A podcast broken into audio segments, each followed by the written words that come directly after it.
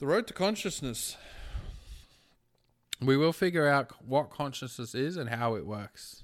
This is one of the biggest mysteries in human history how we can have such a seamless stream of a rich subjective experience of life, where a lot of the data points that there is physical workings of the brain, which are electrical signals and chemical exchanges. We don't understand the, the step function to that experience that we have. The way we're going to go about it is classifying a whole bunch of things that we know from a whole range of disciplines. Hopefully, they are pieces to the puzzle and they can point us in a direction where we can make some claims that are knowledge. We have enough evidence and enough belief that we can say that with confidence that this is how it is. And then assumptions, which we don't have as much confidence in the data or multiple theories. But if we don't make assumptions, we will probably end up going around in circles, which is very easy to do when you start talking about consciousness and the mind body problem and self. So, look, we're going to try and avoid that. Today, we're going to talk about emotions and feelings.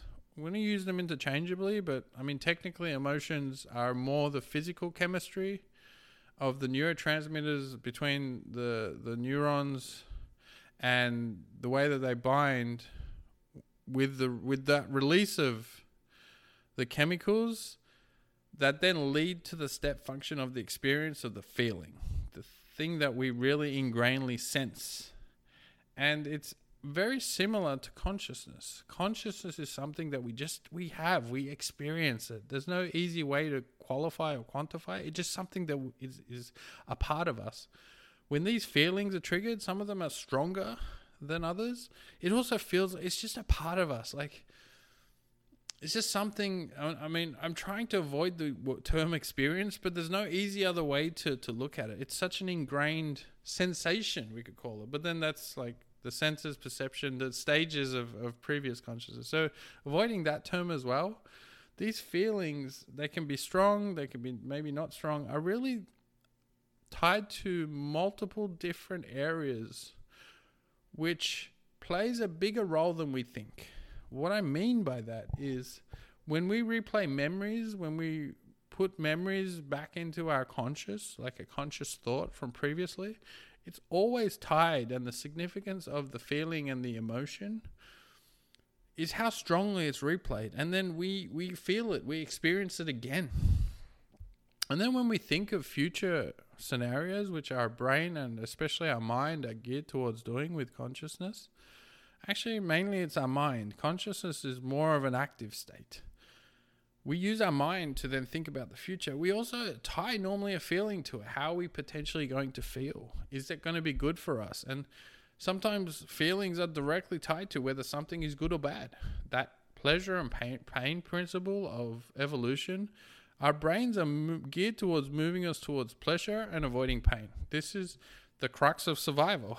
If we do more pleasurable things, the theory is we're going to stay alive for longer and it's going to be good for us. We just so happen to evolve that we have such a deep, rich experience of that feeling that it affects us, it affects our consciousness. Uh, it gives us so much pleasure or, or it can be super painful. And so feelings are a fundamental part of our conscious experience. They evolved together and they play a very key role for what our consciousness and how it works. Even in terms of things like the day to day consciousness, that's not necessarily our minds. When we see something, we're seeing a whole bunch of obje- objects, we're interpreting our surrounding and our environment, we're applying it to ourselves. But there is a small element of feeling involved in it. Now, it might not be a big element. For instance, you know, I'm looking at a table I might not feel overly happy or sad, or there might not be a big feeling, but I think there's still a small, small feeling that I do have continuously with consciousness. It's when an event happens that has some bigger significant significance that that feeling is amplified. So I'm making the assumption that feelings are, are just a continuous part of our consciousness.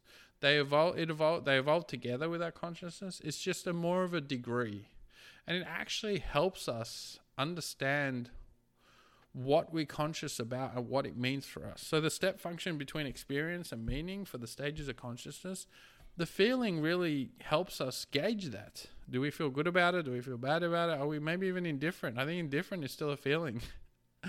there could be a null case here where no feeling is a feeling. So that really helps us apply meaning to what is happening in our lives. And each event we apply a meaning to. Some of them we store as memories if they're significant meanings. Some of them we don't store. Maybe they're indifferent and not significant. Uh, some of them we experience in the moment. For instance, when you see someone you love, right? That feeling comes to you. You feel it. And the ability to apply that experience and give it meaning allows you to then make a decision. Like the way that you would interact with that person is going to be completely different to someone that that is is uh, you know that you are an associate with or a coworker. So that feelings give us that significance of life and help us with the meaning, and it's very closely tied to consciousness it evolved, I assume, in the same manner as consciousness, where feelings happen in our mind, not necessarily our brain. We understand that the hypothalamus regulates our endocrine system. The amygdala is, is, is part of our emotional center. So the interplay between amygdala and hippocampus, like memory and feelings, are, are linked. And the hypothalamus and I would assume the memories that are stored in more of the cortexes of the brain, that all interplay of the nuclei and how they communicate with each other is a continuous stream of experience and feeling. That is the assumption that we're going to make. And I I would like to try and understand more about feelings in a cross cutting sense. For instance, if we try and take the example of love, when you see someone, you know, there are elements. Obviously, you take in light, you take in the electromagnetic waves, it goes through the thalamus, some is rerouted to uh, different lobes uh, different centers of the brain. It hits the occipital lobe in terms of the vision. It goes through the primary eye fields. Uh, you know, it stitches it all together from the sensation to the perception part. And then when we have that experience, our mental our mental realm doesn't even kick in. I don't. We don't necessarily think about that person. We just know who that is. I'm not sure. I maybe I'm maybe I'm decoupling something that's not decoupled. I don't know if we get an image of that person in our brain if they're right there. Or we do, we just don't consciously have that image. Our brain stitches it all together and it gives us and gives us everything we know about that person in terms of what's significantly stored, which it could be your life partner, you know, it could be anyone that you love. And then everything that we have experienced about that person almost gets rolled up into one, and we just know that we love them.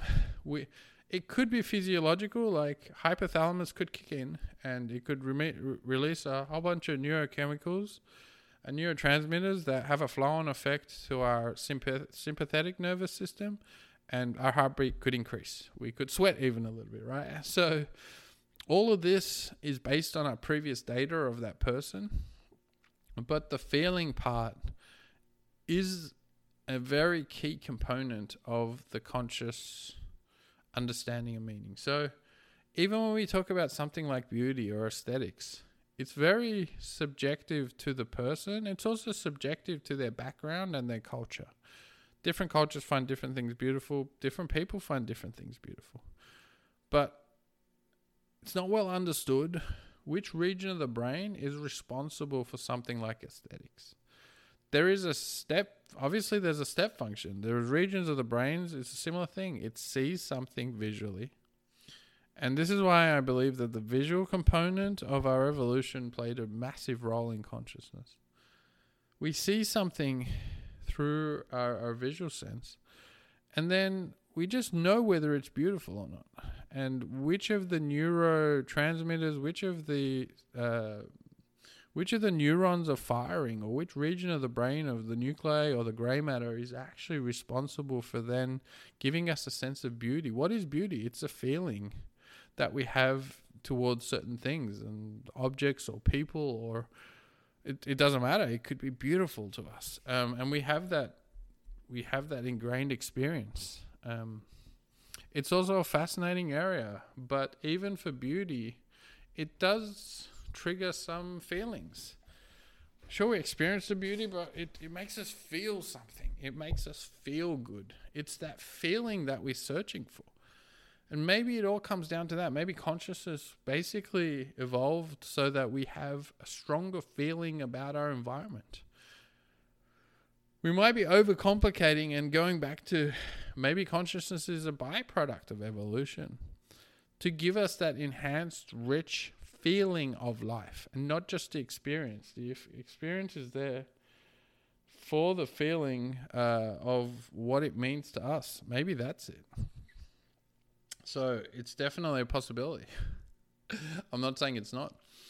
Um, it's something interesting to think about. If we can understand feelings, maybe we'd understand consciousness. Maybe they're a ramification of the same thing.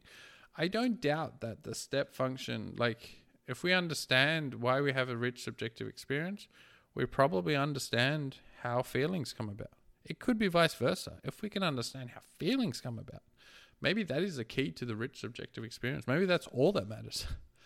we are feeling machines. Uh, emotions are all about feelings. Our logical brain is in, you know, with the prefrontal lobe, has then some power to. This is interesting. This has some power to take allow us to take a step back. If we followed our feelings or maybe too much pleasure, it might not be good for us. or too much pain. Uh, avoiding pain obviously is a is, is a big one for your uh, logical prefrontal cortex. Like nobody wants to be in pain maybe that is absolutely why it evolved. Like learning, I think is is maybe the the key here. We learn tied to emotion as well, tied to feelings. Our consciousness has an uncanny ability to learn what has happened and not or do it again. With the same feeling, with the same experience, I should say. It's very interesting how we can replay events and have the same experience, but just in our minds. but yeah, I, I don't know if we've made any good assumptions. I think that one assumption that they work either hand in hand, yeah, they work hand in hand. And maybe we're looking at it completely wrong. I was thinking about this. We're trying to understand what how the brain goes to the mind. Maybe we work backwards. How what if we tried to map the mind and consciousness to the brain? Because I can't I can't I can't actually experience anything of the brain in my head right now. Even if I tried but I can use visualization techniques to potentially alter my experience. Yeah. So feelings, feelings, feelings. That's that's what we covered.